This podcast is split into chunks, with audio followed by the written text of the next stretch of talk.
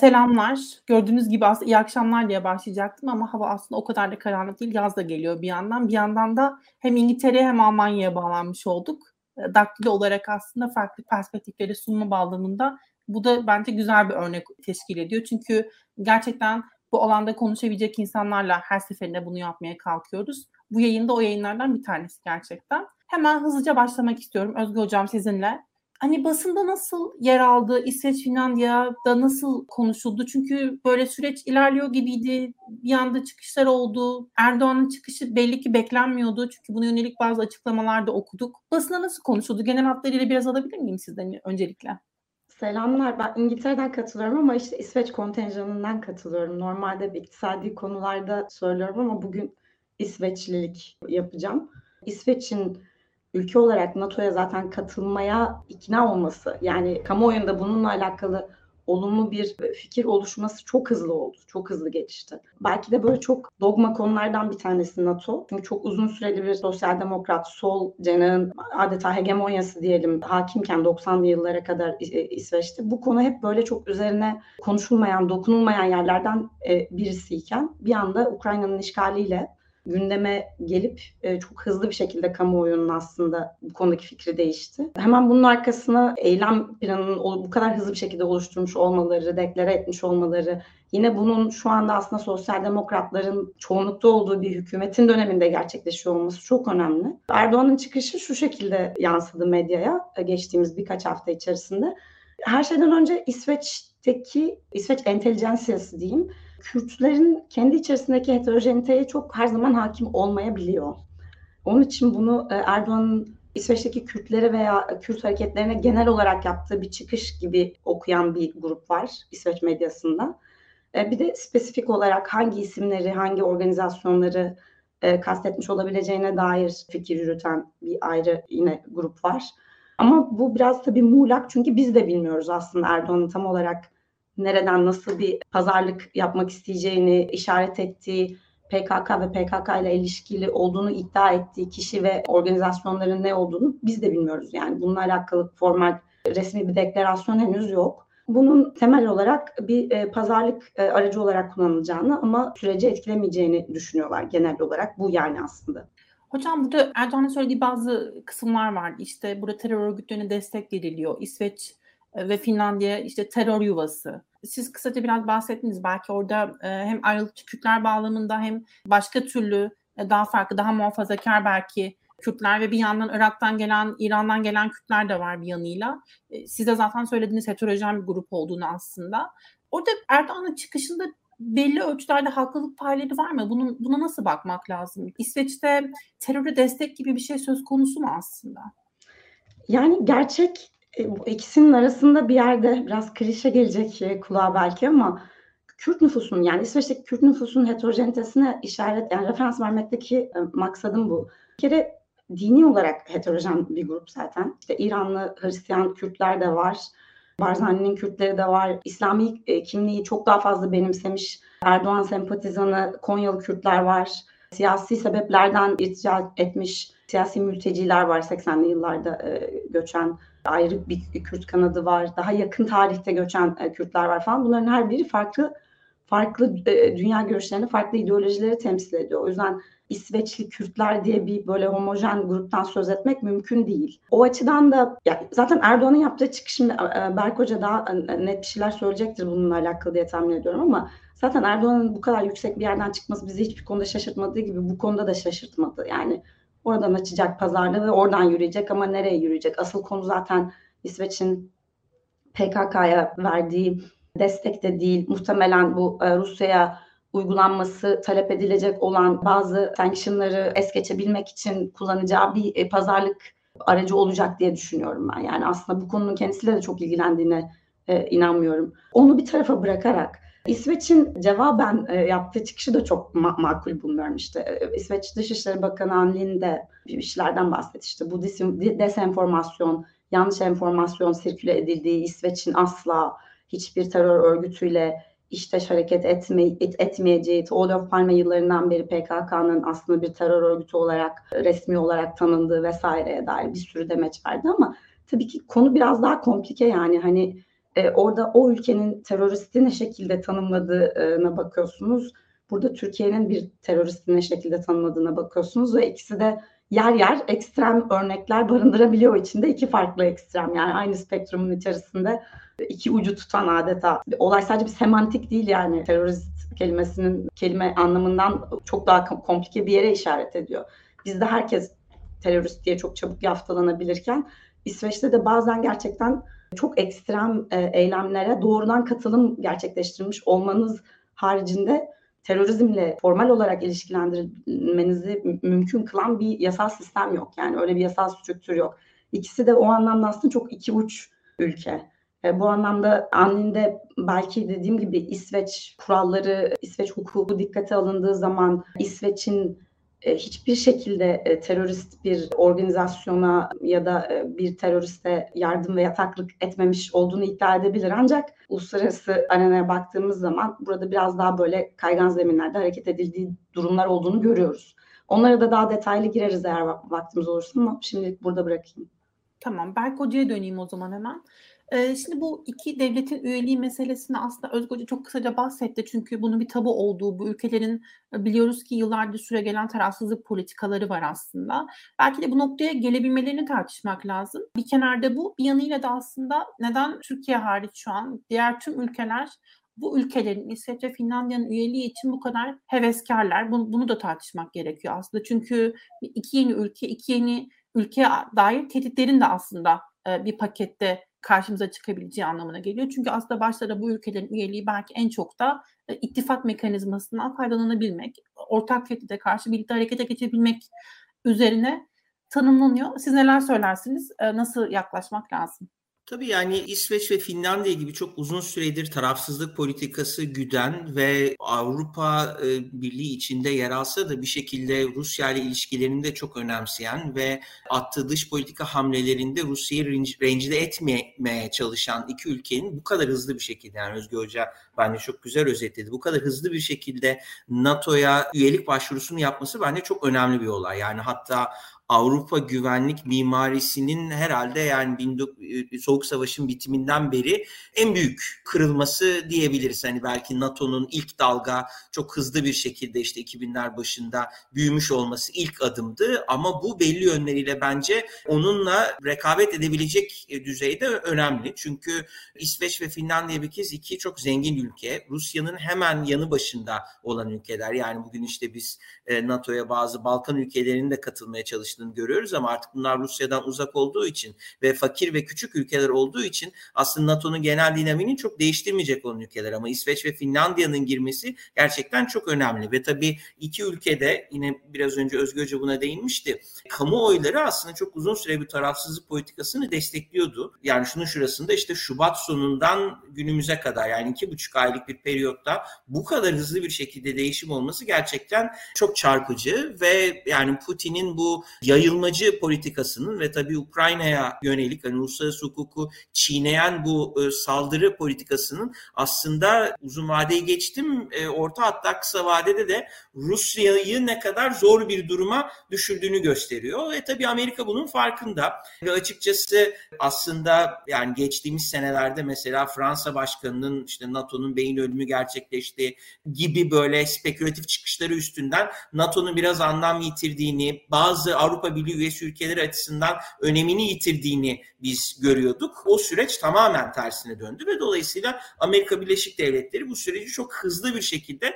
tamamlayıp bu iki ülkeyi NATO'ya dahil etmek e, istiyor. Zaten işte Türkiye'nin vetosunun hem büyük bir şaşkınlık yaratması hem de büyük bir kızgınlık yaratması. Özellikle Amerika basınında takip ettiğim kadarıyla yani İsveç ve Finlandiya basınını ben tabii yakından takip etmiyorum. Onu Özge Hoca daha iyi değerlendirecektir ama en azından Amerika basınında hani artık Türkiye'nin NATO'dan atılması gerektiğini söyleyen bazı haberler bile çıkmaya başladı. Yani bu kadar sert bir tepki uyandırmasının nedeni bir an evvel NATO üyesi ülkelerin ama özellikle Amerika'nın bu işi çözmek istemesinden kaynaklanıyor. Çünkü eğer bu iş sürüncemede devam ederse e, belki bir noktada bu iki ülke kamuoylarının tekrar pozisyon değiştirebilir. Yani bir kez bunun sanırım altını çizmemiz gerekiyor. Yani tabii NATO açısından gerçekten hani haritaya baktığımız zaman bu iki ülkenin Türkiye'nin dahil olmasıyla birlikte yani şu an tabii Ukrayna dışarıda Rusya e, batı sınırından tamamen çevrilmiş olacak.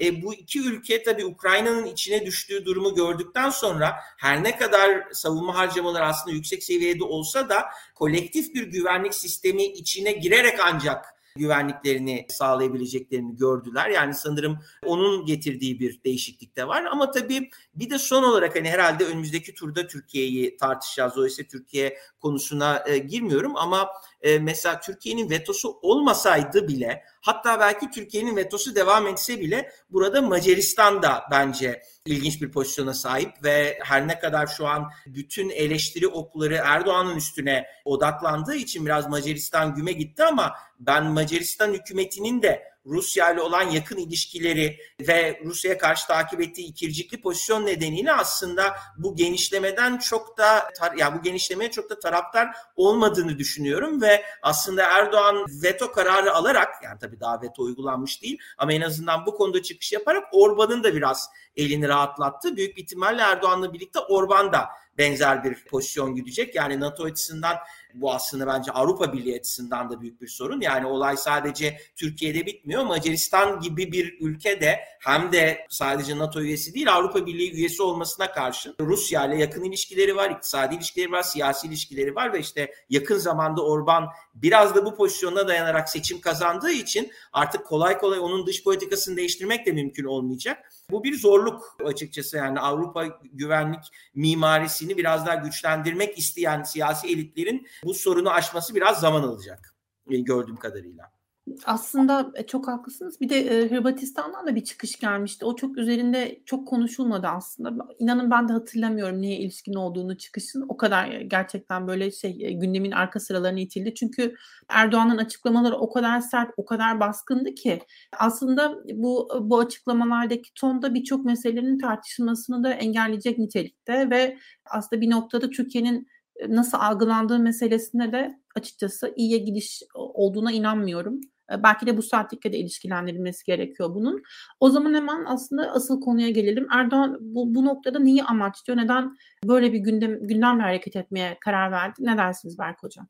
Yani tabii bu Erdoğan açısından e, arayıp da bulamayacağı bir e, fırsat. Çünkü aynı anda birçok şeyi yapmış oluyor. Yani bir taraftan kendi iç kamuoyuna yönelik ne kadar güçlü bir lider olduğunu, Amerika Birleşik Devletleri başta olmak üzere birçok NATO üyesi ülkeye, hani tırnak içinde bunu söylüyorum, e, posta koyabildiğini gösteriyor. Ve tabii bu politikayı ne kadar uzun devam ettirebilirse ve ne kadar başarılı bir şekilde yürütebilirse en azından kendi tabanından belli oranda destek alacağını düşünüyor. Yani o öyle bir bence amaç güdüyor ama tabii bir de bunun yanında bunu zaman zaman Türkiye'nin Suriye operasyonlarında da görüyorduk. Aslında Erdoğan İsveç ve Finlandiya'yı işte PKK ve PYD'ye yardım etmekle suçlayarak işte silah ambargosu koymalarını eleştirerek aslında Türkiye kamuoyunda hatta NATO'ya kendi içinden eleştiriler getirerek e, aslında kamuoyunda uç sol görüşlerden ulusalcılara, İslamcılara hatta sosyal demokratlara kadar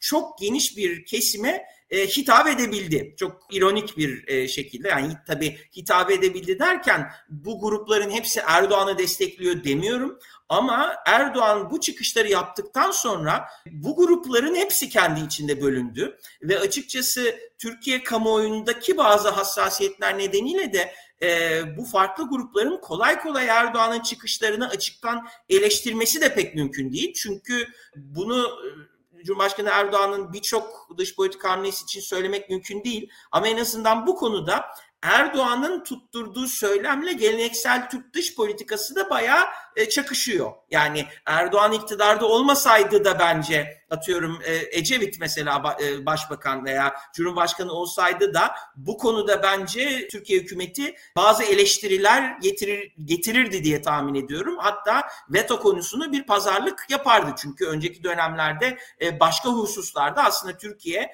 küçük bir ülke olmasına karşın en azından ekonomik anlamda birçok NATO üyesi ülkeye nazaran daha e, düşük bir kapasiteye sahip olmasına karşın veto silahını çok başarılı bir şekilde kullanmıştı. Yani dolayısıyla işin böyle bir boyutu var. E, öte taraftan aslında sorun sadece İsveç ve Finlandiya değil Erdoğan takip ettiği bu pozisyonla Amerika Birleşik Devletleri ile de bir pazarlık kapısı açmaya çalışıyor. O açıdan da biçilmiş bir kaftan. Yani çünkü İsveç ve Finlandiya'nın NATO'ya girmesi bu iki ülke açısından önemli ama Amerika Birleşik Devletleri açısından da çok önemli ve ABD hani normal şartlarda Türkiye'yi yani Türkiye'den hiç çekinmeyecek bir ülkeyken bu konuyu çok hızlı bir şekilde halletmek istediği için bir anda Erdoğan bir pazarlık kapısı açma şansına sahip oldu. E bir de üstüne e, NATO sürecini en azından biraz sekteye uğratarak Putin'le de bir pazarlık kapısı açabiliyor. Hani bir pazarlık yapar mı yapmaz mı onu ben tabii bilemiyorum o konuda çok bir haber okumadım.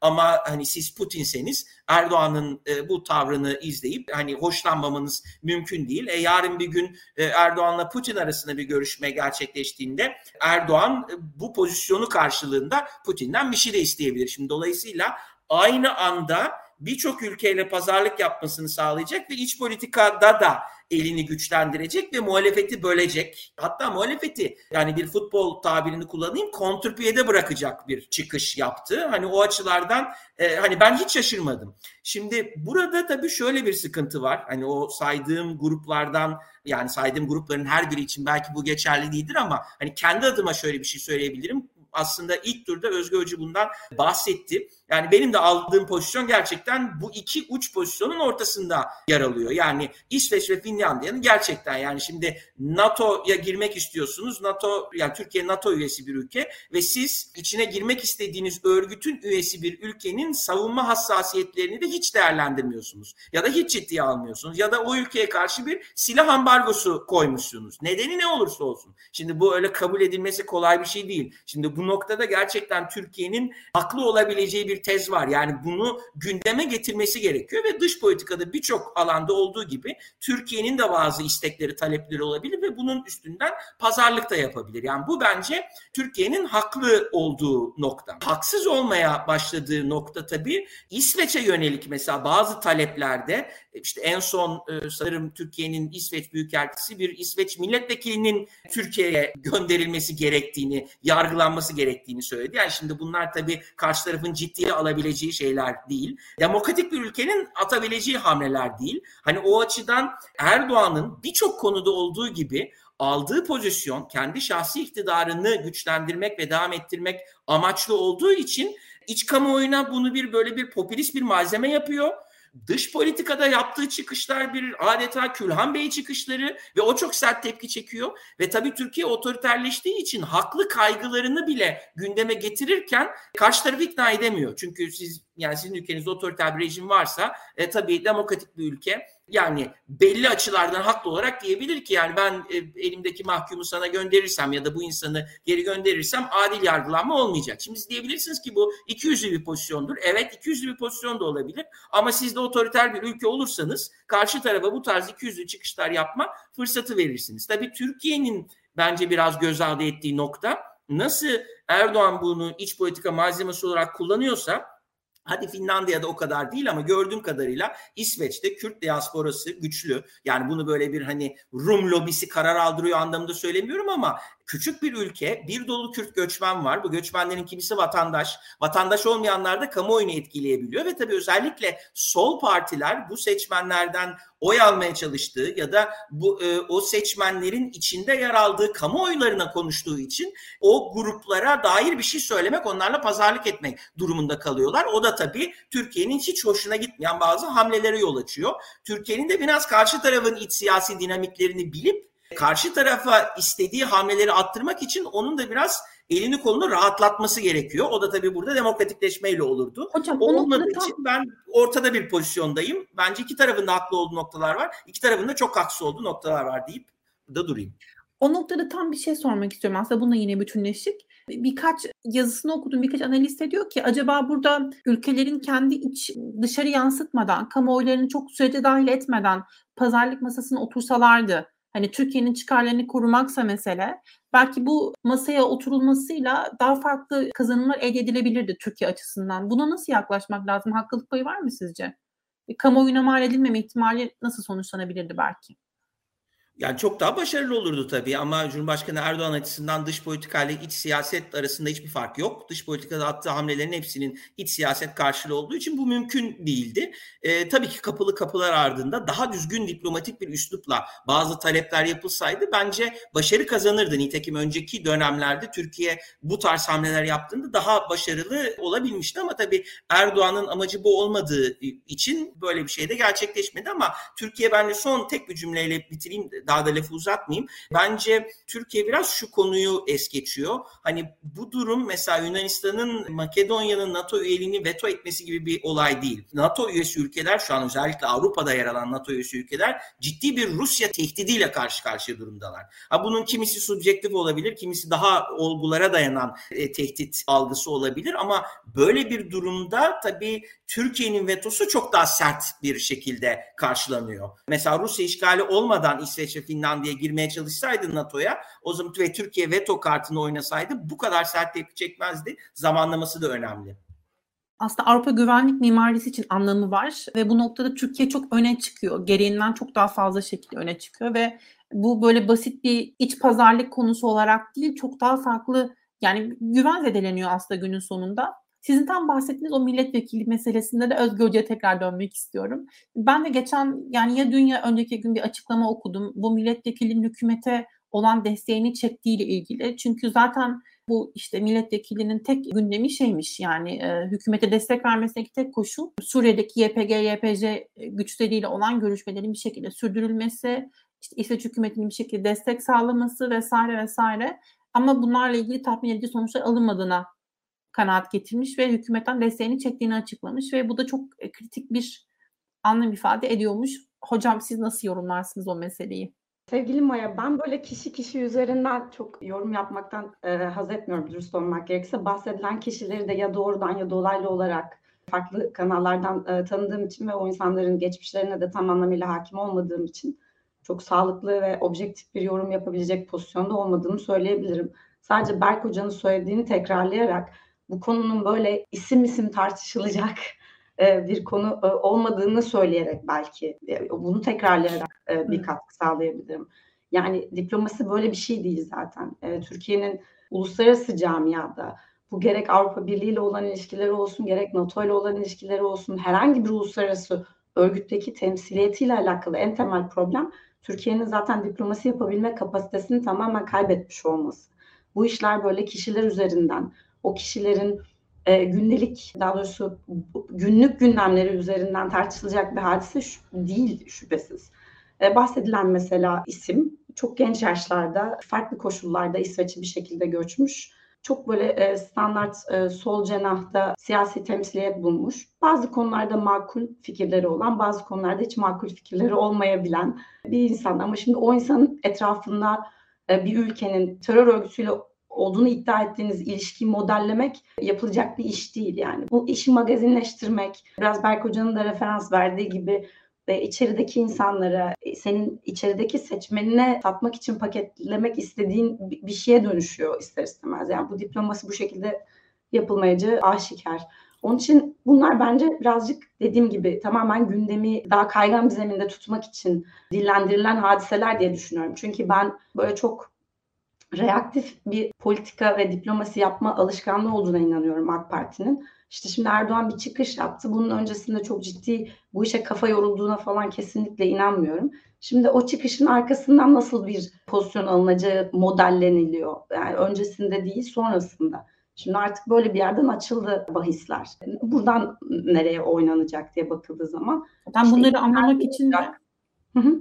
Bunları anlamak için hemen yandaş e, medyaya bakmak gerekiyor. Onlar acaba evet. neleri sandıktan çıkardılar diye. E şimdi sandıktan çıkan işte meseleler neler var? İşte PKK falamalarının İsveç'te bir şekilde kullanılması meselesi var. Kimi destek açıklamaları yapan. Çünkü aslında belki şunu açmakta birazcık yarar var izleyiciler için. Yani Suriye'de olup bitenin Türkiye'de konuşulmasıyla işte bu işte karşı oradaki işte koalisyon yani Türkiye'nin dahil olduğu işte Amerika'nın vesaire buradaki bombalamalar vesairenin haricinde bir de orada Kürt grupların işte ayrılıkçı Kürt grupların diyelim e, yaptıkları da bir yanıyla konuşuldu ve İsveç'te algılanmasıyla Türkiye'deki algılanma arasında çok büyük farklar var ve İsveç'ten oraya giden insanlar da vardı. YPG işte saflarına savaşmak için. Aslında belki bu buradaki ayrımı da biraz dikkat çekmek gerekiyor. Türkiye'den böyle bir çıkış olduğunda oradaki yansıması Tam e, Türkiye'nin meşru güvenlik kaygılarının gündeme getirildiği gibi olmuyor sanki. Tam olarak aslında e, kastettiğim şey bu. Berk Hoca'nın da bahsettiği şey bu. Yani aslında çok meşru talepleri olabilir Türkiye'nin bu konuyla alakalı. Ya da meşru kanallardan kendi hassasiyetlerini ifade etmeyi deneyebilir. Talebin kendisi bir taraf için meşru olmasa bile. Bu nedir? Siz bu çıkışı buradan yapmazsınız. Kişiler üzerinden bu konuyu tartışmazsınız ama dersiniz ki biz mesela finansal kaynak aktarımıyla alakalı gereken hassasiyetin izlenmediğini düşünüyoruz uluslararası para transferlerinde şöyle şöyle taleplerimiz var. Efendime söyleyeyim e, Suriye'deki milislerle İsveç'teki bakanların beraber resim vermesi bizim için çok büyük bir problem.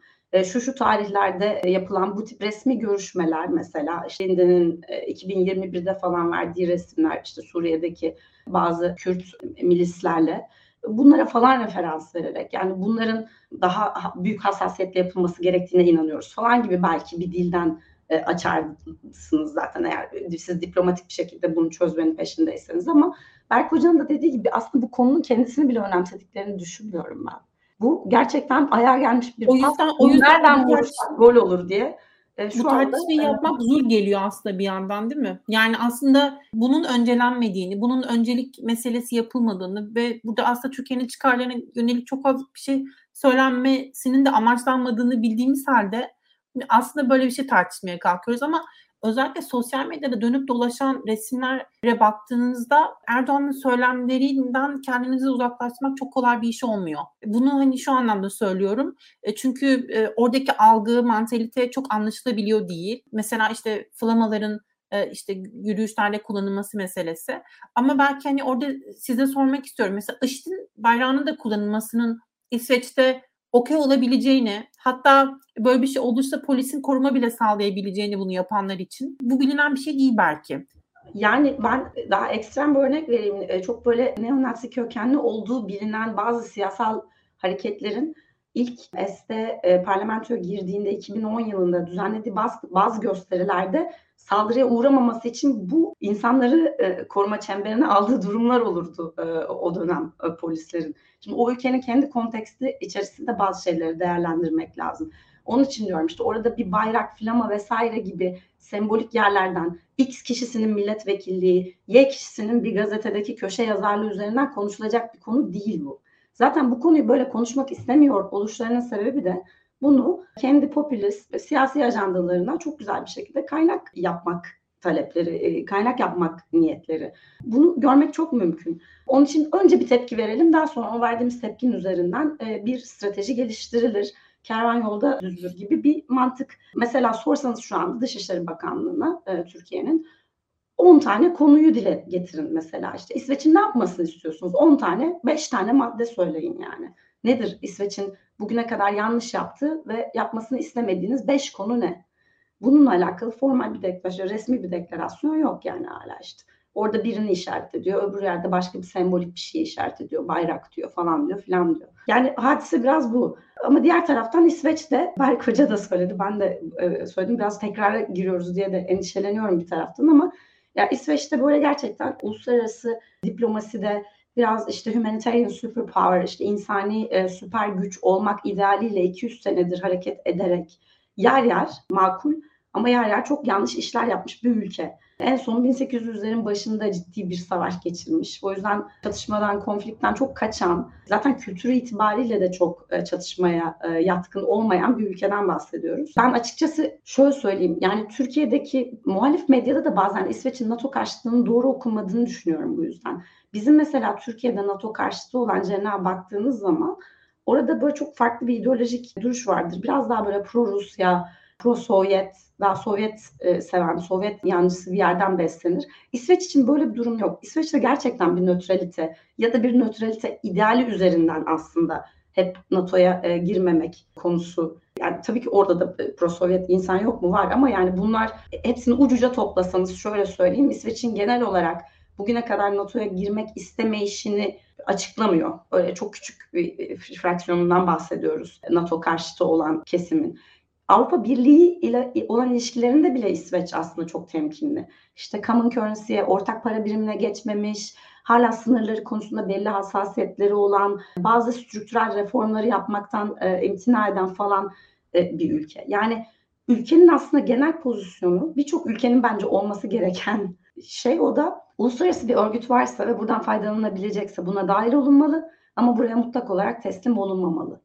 Böyle bir yerden yani. En rasyonel yerden tartışılıyor. Biraz Almanya'da benziyor. Almanya'da hatırlatıyor aslında. Çünkü Almanya'da da işte bu ağır silahların yollanması gündeminde aslında birazcık da bu tartışılmıştı. Yani e, Rusya ile işte kurulmaya çalışılan politik ilişki, işte bu OS politik dediğimiz soğuk savaş yıllarında sosyal demokratların ortaya koymaya çalıştığı ve aslında bu sosyal demokrat hegemonya İsveç'tekinden bahsediyorum. Buradaki Almanya'daki politikalarla da örtüşüyor. Almanya'da sosyal demokratların ortaya koyma, koymaya çalıştığı perspektifle de örtüşüyor.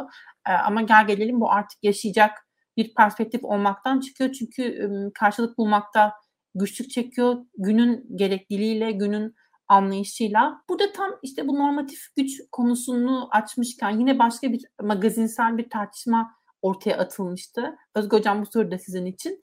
Denildi ki işte Çavuşoğlu bir çıkış yaptı. Ne feminist dış politikası falan dedi meselesi. Bilmiyorum hiç duydunuz mu? Ben birkaç işte kişiyle konuştum. Bunun gerçekten hiç gerçekliğinin olmadığı söylendi ama basına da böyle yansıdı. Sizce feminist dış politikaya hani itirazın gerekçesi ne olabilir gibi bir şey sormak istiyorum. Size ne söylersiniz? Feminist dış politikaya itirazın gerekçesi aynı şey işte yine aynı pop stili e, aynı kanaldan beslemek. Yani feminist dış politika kendi içerisinde çok fazla bunu şimdi söylediğim için de linç yiyebilirim belki ama çok kifayeti olan bir, hadise değil. Yani bunlar hep çok sembolik konular biliyorsunuz. İşte bir, bir, bir, bir takım e, dış ziyaretlerde verilen bazı resimler üzerinden, o resimlerdeki bazı sembolizm üzerinden falan konuşulan bir şey yani. Bugün dış politikaya baktığınız zaman feminist dış politikanın da çok büyük bir ağırlığı olduğunu söylemek çok doğru olmaz diye düşünüyorum. Onun için oraya saldırmak da feminist dış politika kavramı kadar zayıf bir hareket. Berk Hocam siz bir şeyler söyleyecek gibi oldunuz. Sizin de e, burada belki yorumlarınız varsa alabilirim. Ben gerçekten hiç bunu ger- ne gerçekçi bulduğum ne anlayabildim. Siz böyle bir şeyin olmuş olma ihtimaline var mı sizce böyle bir ihtimal, böyle bir çıkış yapmış olma ihtimali Çavuşoğlu'nun? Yani artık bu iktidar beni hiçbir konuda şaşırtamayacağı için olmuş da olabilir. Yani bu Mevlüt Çavuşoğlu'nun söylemeyeceği bir, yani takılmayacağı bir üslup değil. Hani İngilizce konuştuğu zaman nispeten daha kibar olabiliyor en azından ekranlar önünde ama işte birkaç hafta önce en azından onun fotoğrafı düşmüştü. Kendisini protesto eden bir yurt dışı kesisinde ülkeyi unuttum. Ermeni vatandaşlara e, ülkücü işaretiyle hani selamlayan bir Dışişleri Bakanı ve zaten temsil ettiği hükümetin ne kadar otoriter Türkiye'deki muhafazakar patriarkal yapıyı da devam ettirmeye çalışan bir iktidar olduğu düşünülürse söylemiş de olabilir. Yani emin değilim. Yani hani bilmediğim bir çünkü yani ben de basından okudum ama e, bir şekilde teyit edilmedi ama şaşırmıyorum. Burada bir noktayı daha belki çok kısaca hemen konuşmak istiyorum. Bu iltica iltica da değil de ya da iltica evet. Bu işte bazı isimlerin böyle bir liste yollandığı konuşuluyor İsveç'e ve deniliyor ki bu isimlerin teslim edilmesini istiyoruz. Hatta bir gazeteci yazar sanırım gündeme gelmişti. Ragıp Zarakolu olması lazım. Tam hatırlamıyorum. Hı hı. Orada da bir sorun var. Onu onu çok kısaca şöyle belki değerlendirmek lazım. Hatta orada belki ben de bir hukukçu kimliğimle birkaç şey söylemek istiyorum. Ülkelerin tabii yani demokratik olup olmama meselesi zaten bambaşka bir yer. Ama Türkiye'de özellikle yargılama süreçlerinin adil ilerlemeyeceğiyle ilgili çok fazla kötü şey yaşadık. Özellikle geçtiğimiz günlerde e, Kavala kararıyla bu bir kez daha pekişmiş oldu. Çünkü Avrupa İnsan Hakları Mahkemesi kararlarının uygulanmaktan imtina edildiği ve büyük daire kararlarına rağmen ısrarla uygulanmadığı bir ülke olarak algılanıyoruz artık. Bu noktada İsveç'te bir mahkemenin ki orada yani işte bu kuvvetler ayrılığının da çok etkin şekilde uygulandığını görüyoruz. Hükümetin yargı süreçlerine dahiliyeti mümkün değil. Bu noktada Türkiye gibi yargının e, siyasallaştığı bir ülkenin yapacağı yargılama faaliyetleri çok açıdan tatminkar değil ve Türkiye belki yargılama faaliyetlerini daha objektif, daha adil şekilde yürütebiliyor olsaydı belki gerçekten eğer İsveç'te bu tip insanlar himaye ediliyorsa çok fazla şekilde böyle olduğu söyleniyor. Belki bunların Türkiye iadesi de mümkün olabilirdi. Bence buna da cevap vermek önemli netleştirmek açısından. Şimdi aslında başta birazcık konuşmaya kalktık. Yani Erdoğan'ın niye amaçladığı konusu. E, ama siz burada tekrar dikkat ettiniz Berk Hocam. Dediniz ki yani burada muhatap acaba İsveç Finlandiya mı yoksa Amerika'dan da bazı talepler mi var? Geçtiğimiz günlerde İngiltere'den duyduk ki işte bu örtülü ambargonun kalktığı savunma sanayi ürünleri anlamında. ABD'den ne bekleniyor olabilir? Pazarlık masasında neler talep ediliyor olabilir? Onları biraz değerlendirmenizi isteyebilir miyim? Tabii yani resmi olarak şu an ne tip talepler gittiğini bilmiyorum ama yani Erdoğan yönetimi açısından pazarlık kapısını ne kadar üst bir seviyede açarlarsa e, kazanacakları şey, karşı taraftan alacakları şey o kadar fazla olacaktır gibi bir beklenti var sanırım. Dolayısıyla S-400 savunma sistemine Türkiye aldığı için Rusya'dan e, Türkiye'ye gelen sert tepkilerin dinmesi, ambargo kararının kalkması istenecektir. Bilmiyorum F-35 uçak sistemine yani tekrar o projeye geri dönme ihtimali yani pek şu an olası gözükmüyor ama en azından o da istenen şeylerin içinde yer alabilir. Tabii F-16 modernizasyon projesi uzun yani bir süredir kongrede bekliyor. Bunun gibi bence birçok pazarlık maddesi açılacaktır. Yani şu noktaya kadar benim gördüğüm yani Biden yönetiminin hem bu krizde hem de önceki vakalardaki tavrı Erdoğan'ın bu üslubunu ve stratejisini bildiği için mümkün olduğunca Erdoğan'la pazarlığa girmeme. Hatta onu telefonla bile aramama, onunla görüşmeme Biden yönetiminde bir, bir strateji belirlemiş. Hocam tam burada başarılı buluyorsunuz değil mi Biden'ın bu politikalarını? Yani Türkiye ile olan politikalarını özellikle. Çünkü gerçekten en başından beri tam da bu yapılmaya çalışılıyor Amerika tarafından.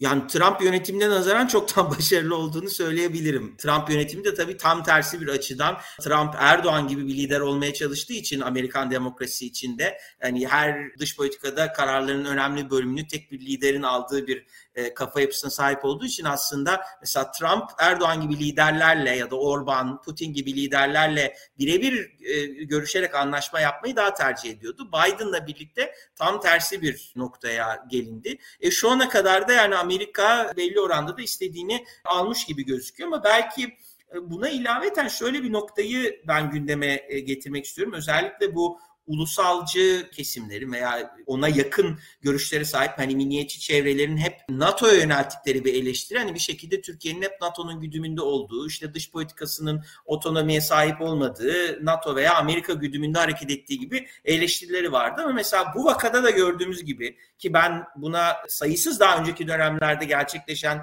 vakaları da ekleyebilirim. İşte Türkiye ki ben yani bu programda Erdoğan'ın pozisyonunu belli nedenlerden ötürü eleştirdim de. Ama bir şekilde Türkiye Cumhuriyeti hükümeti aslında NATO örgütü içinde veto hakkına, önemli kararlarda veto hakkına sahip olduğu için ve büyük de bir ülke olduğu için çok rahat diğer NATO üyesi ülkelerle pazarlık yapıyor istemediği bir kararın NATO içinde alınmasını engelleyebiliyor ve bilakis aslında NATO içinde NATO dışında kalsa sahip olabileceğinden daha büyük bir güce ve etkinliğe sahip.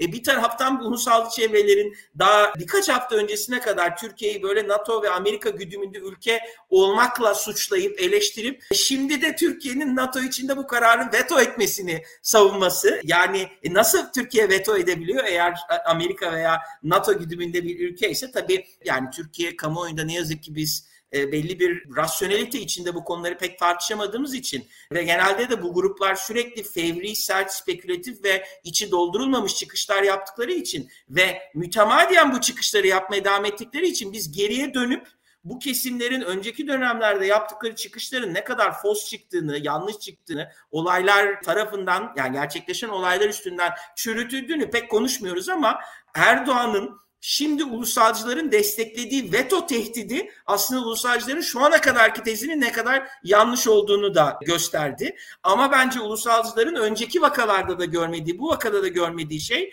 Erdoğan'ın NATO'ya yönelik bu veto tehdidi Erdoğan'ın şahsi iktidarını güçlendirmek için kullandığı ve kendi iktidarının süresini uzatacak bazı tavizler almak için kullandığı bir veto. Dolayısıyla ben Türkiye'nin uzun vadede çok da çıkarına olacağından emin değilim. O nedenle de benim gördüğüm kadarıyla çünkü bunu yer yer aslında ben eleştiriyorum başka e, vakalarda muhalefet partilerinin işte mesela CHP ve İyi Parti'nin bu konuda sessiz kaldığını görüyoruz. Çünkü ses çıkardıklarında alabilecekleri bir şey yok. Zaten otoriter bir ülke Erdoğan'ın bu tavrını etkilemeleri mümkün değil. E çıkıp bu kararı eleştirseler Erdoğan'a kamuoyunda kendileri aleyhine kullanacakları bir malzeme vermiş olacaklar. Dolayısıyla onlar da sessiz kalarak biraz bu olayı izliyorlar.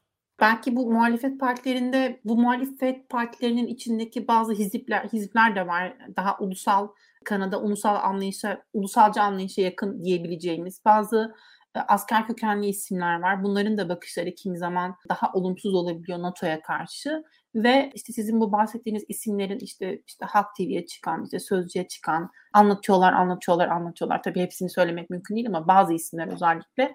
Ama bu ön yargı ve anlayışların aslında gerçekten ne kadar farklı bir yere oturtulması gerektiğini çok güzel açıkladınız bence. Ben de kesinlikle aynı fikirdeyim bu noktada. Bir de şey de var yani Türkiye'de bir şekilde hiç konuşulmuyor ama YPG'nin Rusya'da ofisi var. Mesela nasıl oluyorsa bu hiç gündeme gelmiyor. Bilmiyorum dikkat çekmiyor belli ki ya da sorun olarak görünmüyor herhalde. Ya da Rus bilmiyorum yani. Bu, buna nasıl bir açıklama getirilir bilmiyorum açıkçası.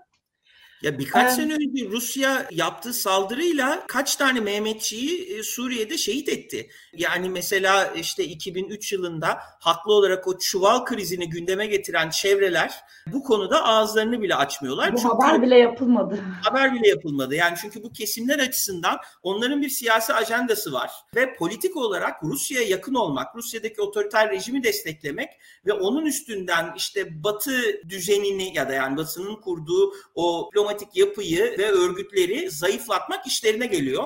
Onun için bence her türlü ikiyüzlü pozisyonu değil mi? Genelde hep bu eleştiri yapılır. NATO'yu destekleyen insanlar ikiyüzlü oldukları eleştirisini bu kesimler yapar ama bence asıl ikiyüzlü çizgiyi onlar takip ediyor. Rusya'nın otoriterliğini, yayılmacı dış politikasını, Türkiye aleyhine adımlarını hiçbirisini haber yapmıyorlar. Ama gördüğüm kadarıyla kamuoyu da bunu görüyor. Zaten o nedenle sesleri özellikle sosyal medyadan gür çıkan ama son derece marjinalize olmuş ve bence bürokrasi içinde de birçok kişi bu kesimlerin ne olduğunu biliyor ve ben iktidar değişikliği sonrasında etkilerinin daha da azalacağını düşünüyorum. E, aslında benim sorularım bitti şu an itibariyle. Ee, ben bununla bir... alakalı bir hemen araya Lütfen, lütfen hocam. Aslında çok da fazla zaman çalmak istemiyorum. Uzattık da bu uluslararası örgütlerle alakalı Türkiye'de çok enteresan bir kafa var ve ben bazen böyle hayretler içerisinde takip ediyorum. Belki de iktisatçı olduğum için böyle mesleki bir deformasyon olabilir. Bizim için bir şeyin bir ülkeye e, ya da herhangi bir aktöre diyelim fayda mı sağlayacağı, zarar mı sağlayacağı tartışılırken hep bir karşı olgusallık olması gerekir ortada. Counterfactual deriz buna şeyde İngilizce'de. Yani Türkçe'de o kadar kullanılmıyor ki açıp sözlükten bakmak ihtiyacı hissettim geçer. Ya counterfactual ne diyoruz? Bunun muadiline bizim dilimizde diye. Yani konu şu. Siz bu eylemi yapmamış olsaydınız, bu e, örgüte üye olmamış olsaydınız ya da işte herhangi bir aksiyon almamış olsaydınız sizin ihtimaller evreninizde ne olurdu? Bununla alakalı 3 aşağı 5 yukarı bir fikrinizin olması lazım ki siz o şeye üye olmanın, onun içinde olmanın, bir şeye dahil olmanın iyi mi kötü mü olduğunu düzgün bir şekilde hesaplayabilin ya da bununla alakalı bir şey söyleyebilin. Ben hem uluslararası ilişkilerde hem tarih çalışan, bilhassa yakın tarih çalışan insanlar için bunun çok sıkıntılı bir şey olduğunu anlayabiliyorum. Çünkü gerçekten karşı olgusallık yaratmak her zaman mümkün değil. Hele ki misyonu peacekeeping yani daha doğrusu konflikt, çatışmayı engellemek olan bir örgütün çatışma olmadığı yerde ne kadar efektif olduğuna dair bir şey söyleyebilmeniz için var olmayan bir şeye kanıt bulmanız gerekiyor ya. Negatif bir kanıt bulmanız gerekiyor. Yani bu zaten kanıt bulmanın, bir şeyi ispatlamanın tabiatına aykırı. Yani NATO'nun varoluş sebebi zaten çatışma çıkmasını engellemek olduğu için çatışmanın olmadığı bir ortamda NATO efektif bir örgüt değildir demek çok makul bir şey değil haliyle. E, NATO'nun ne kadar efektif olduğunu ya da NATO'ya üye olmanın ne kadar efektif olduğunu ancak ortada bir çatışma varsa anlıyoruz. E, işte İsveç'in 200 senelik bu nötralite argümanından sonra bugün koştur koştur ben NATO'ya gireceğim diye sıraya girmiş olması bunun çok güzel bir örneği. Çünkü görece küçük bir ülke olarak bu örgütün varlığının yarattığı o görece güvenli ortamdan faydalanabilme kapasitelerinin ciddi anlamda azaldığını başka bir ülke örneği üzerinden şu anda tecrübe edebilme şansları var. Ve bu onları gerçekten bir anksiyeteye sürükledi. Yani koskoca bir ülkeyi çok uzun süre boyunca çok net bir fikirleri olduğu konuda çok hızlı bir şekilde rota değiştirmeye itti. İşte bu tip karşı olgusallıklar her zaman karşımıza çıkmayabiliyor ama bazen bunlar olmadan Türkiye'nin NATO'ya üye olmasa ne, nasıl bir pozisyonda olacağına dair ahkam kesilebiliyor. E, bu demek değil ki biz ya bu arada şunu da söyleyeyim yani dediğim gibi ben iktisatçıyım konunun uzmanı değilim ama supranational yani uluslar üstü organizasyonlara her zaman bir skeptizmle yaklaşılması gerektiğine inanıyorum zaten. Yani bunlar çok ciddi denetlenmeli, bunların çalışma prensipleri sürekli gözden geçirilmeli, bunlar statik kalmamalı, zamana ayak uydurabilecek şekilde yeniden reforme edilebilmeli. Bu Avrupa Birliği ise Avrupa Birliği, NATO ise NATO, herhangi bir e, uluslararası örgüt için bunu söylemek mümkün. Hatta buna eleştirel bir pozisyon almak çok makul, oldukça sağlıklı. Onun içinde olarak, o, o, o örgütün içerisinde olarak ancak bir şeyleri değiştirebilir, dönüştürebilir bir pozisyonumuz olabiliyor. Şu anda İngiltere'nin e, Brexit sonrası yaşadığı durum gibi.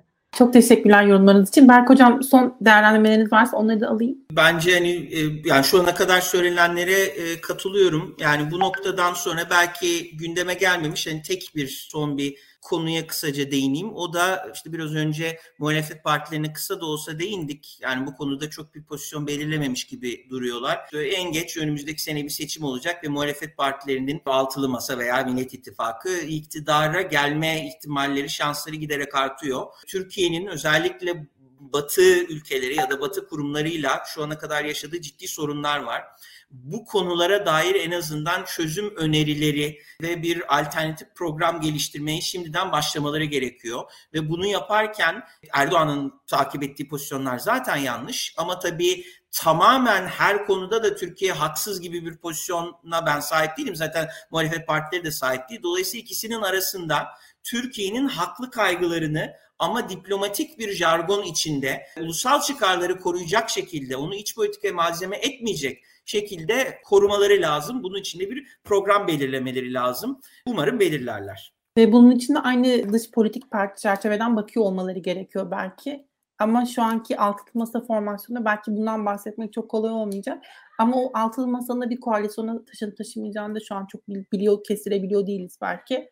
Ama yine de İyi Parti ve CHP için ben o kadar zıt pozisyonlar olacağını düşünmüyorum açıkçası dış politika anlamında demiş olayım. Çok güzel bir yayın oldu gerçekten. Çok keyif aldım. Çok da öğrendim bir yandan. İzleyenlere de çok teşekkürler.